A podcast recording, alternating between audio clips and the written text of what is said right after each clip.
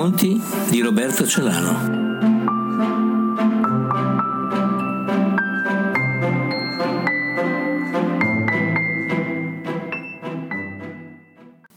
Titolo del racconto Le cose.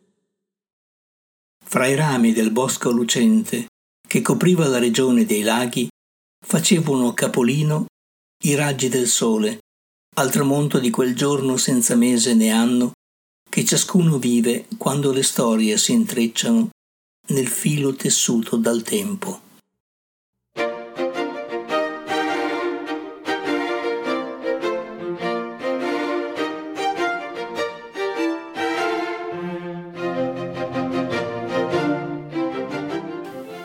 Nel castello dai torrioni possenti che ritagliano fiabe dalle musiche antiche si svolgeva la festa che non finisce.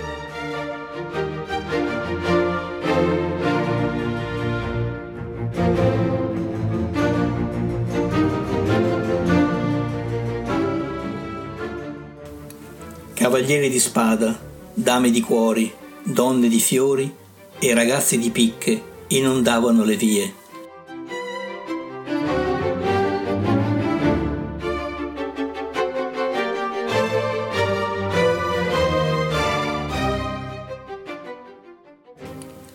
Mano a mano le luci del giorno si sottraevano, come per andare verso ipotetiche stanze all'infinito, dalle finestre i bagliori di centinaia di candele richiamavano l'attenzione, dal tramonto all'alba di quella festa che tutti chiamava raccolta.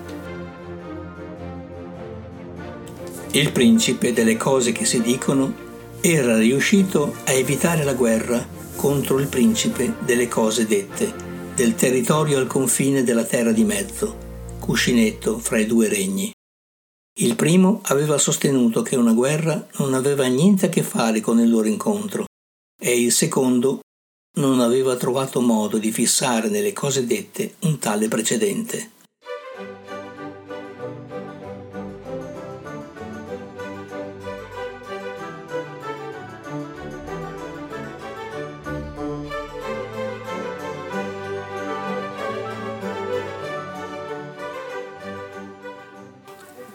Il principe delle cose che si dicono aveva insinuato allora che nessun detto è detto una volta per tutte, e il principe delle cose dette era stato felicemente d'accordo, trovandosi con quel ragionamento a governare improvvisamente un numero aumentato di cose dette.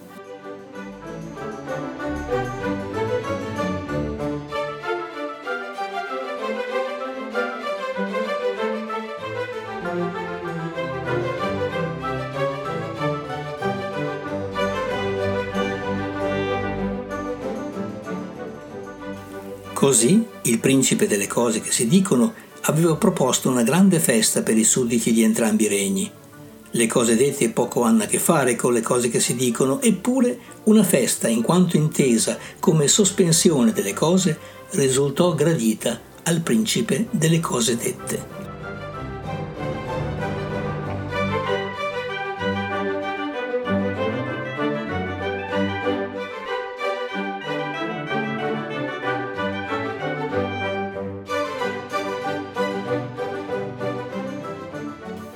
Tutto era pronto e la festa incominciava.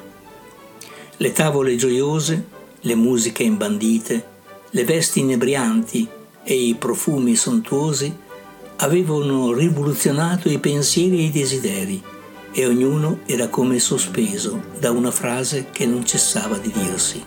Il capo cuoco e gli aiutanti erano soddisfatti del loro operato e non smettevano di sorridere e guardare verso le sale che si snodavano lungo un chilometro di tavoli, interrotti qua e là dal tempo di passare nella sala successiva.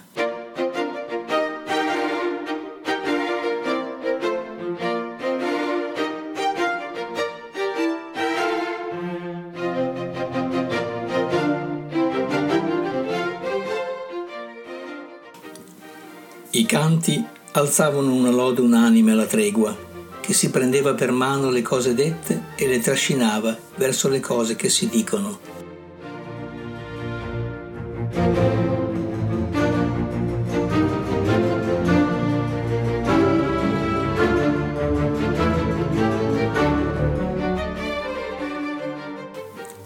Il richiamo che si udì dalla sala dei principi fu quasi un tuono o un fragore di sassi che perdono l'appiglio lungo le falde di un monte e rotolano di colpo a valle, travolgendo ogni cosa.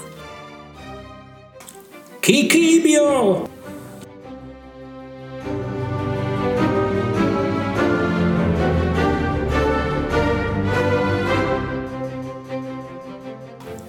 Il rimbombo della voce, passando di sala in sala, andava falciando le risate, le musiche, i vocii e i madrigali. Chichibio sudava e guardava gli aiutanti, smarriti a loro volta, credendosi riflessi negli occhi del capocuoco. Chichibio si mosse e attraversò 500 metri di sussurri che lo stroncavano di occhi che lo guardavano, di sorrisi che lo facevano traballare. Finalmente arrivò nella sala dei principi. I commensali sembravano di marmo, immobili e compatti, quasi a salvaguardarsi, quasi a fare muro che respingesse il grido del principe o un eco dissacrante. Le posate, sospese nelle mani dei commensali, mandavano raggi di luce rubati alle candele, tremolanti e corte.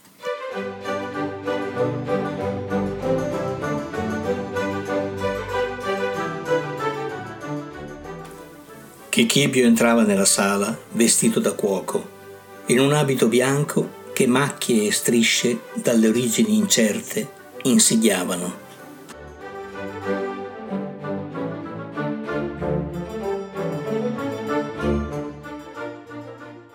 Altezza pronunciò Chichibio senza indirizzare il saluto all'uno o all'altro principe, nell'attesa che qualcosa accadesse.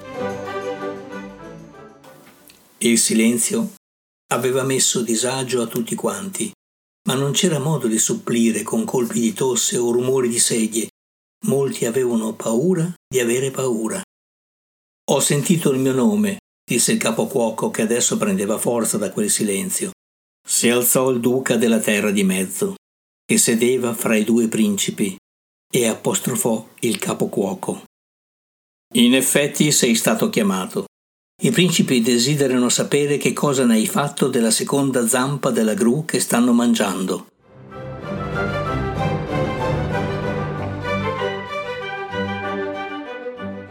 Chichibio si trattenne a stento dal ridere, non tanto per la questione, ma come reazione alla tensione accumulata in attesa di un rimprovero.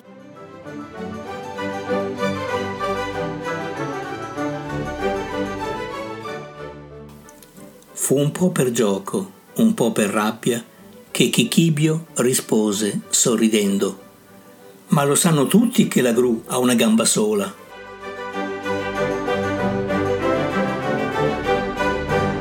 Il vocio che ne seguì fu pari al tuono di poco prima. C'era chi rideva, chi applaudiva, chi aveva messo le mani nei capelli, chi lo accusava, chi lo invitava alla tavola e chi lo chiamava fuori per picchiarlo.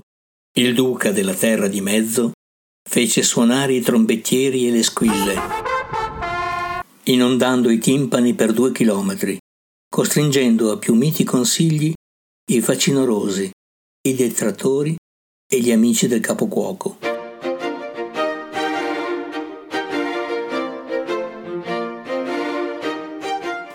Chichibio, riprese il duca della terra di mezzo, sei in grado di dimostrare quanto dici?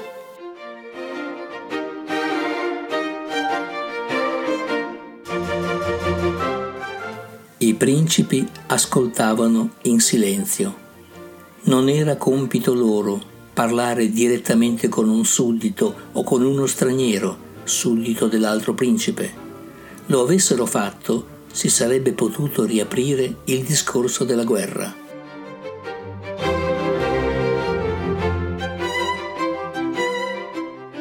Il principe delle cose dette avrebbe dovuto ricostruire il fatto e il principe delle cose che si dicono avrebbe dovuto contraddire. Chichibio non sapeva che fare. Nel frattempo, una dama dai capelli neri e dagli occhi di zaffiro si era avvicinata e gli si era seduta accanto. Chichibio stava prendendo tempo. Senza che nessuno la notasse, la dama gli sussurrò. Non rispondere subito, aspetta la prossima domanda e poi chiedi chi l'ha formulata. Il duca della terra di mezzo, spazientito, riprese. Allora, Chichibio, sei in grado di dimostrare quanto dici? I principi guardavano il cuoco e poi nel piatto gigante la gru cucinata, che sembrava protesa per scappare via con l'unica zampa. I servitori portavano altre candele per togliere le ombre che si aggrappavano agli abiti dei principi. Disse di un fiato Chichibio: Da chi proviene la domanda? Il duca della terra di mezzo sobbalzò indignato. Cosa significa? Qui manca una zampa e tu devi renderne conto.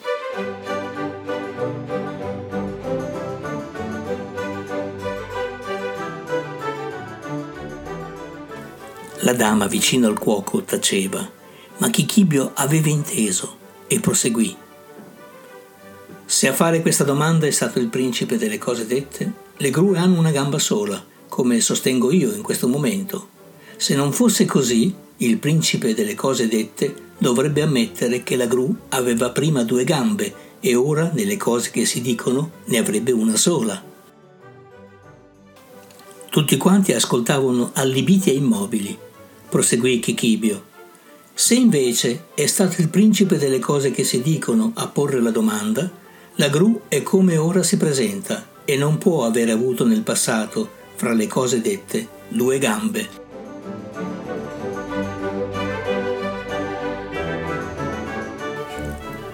Nelle vie, tra i rami del bosco, lungo il filare delle finestre accese, la notte abbracciava il regno delle cose ma queste non cessavano di esistere.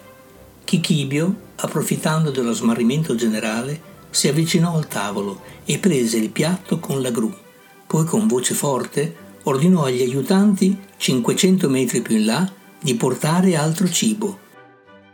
Quindi, accompagnato dalla dama amica, si avviò alle cucine, cantando. Come passava, un altro e un altro ancora facevano coro finché anche i principi si misero a ridere e la festa riprese.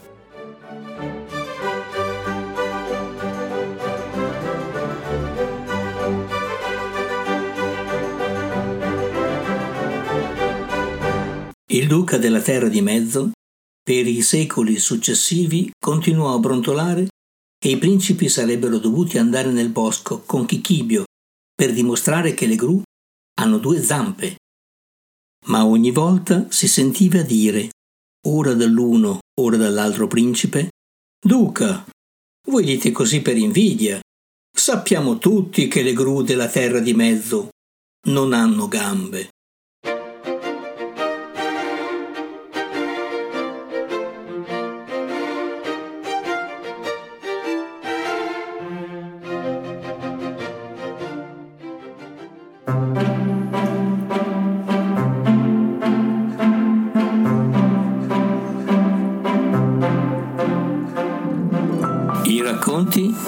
Roberto Celano.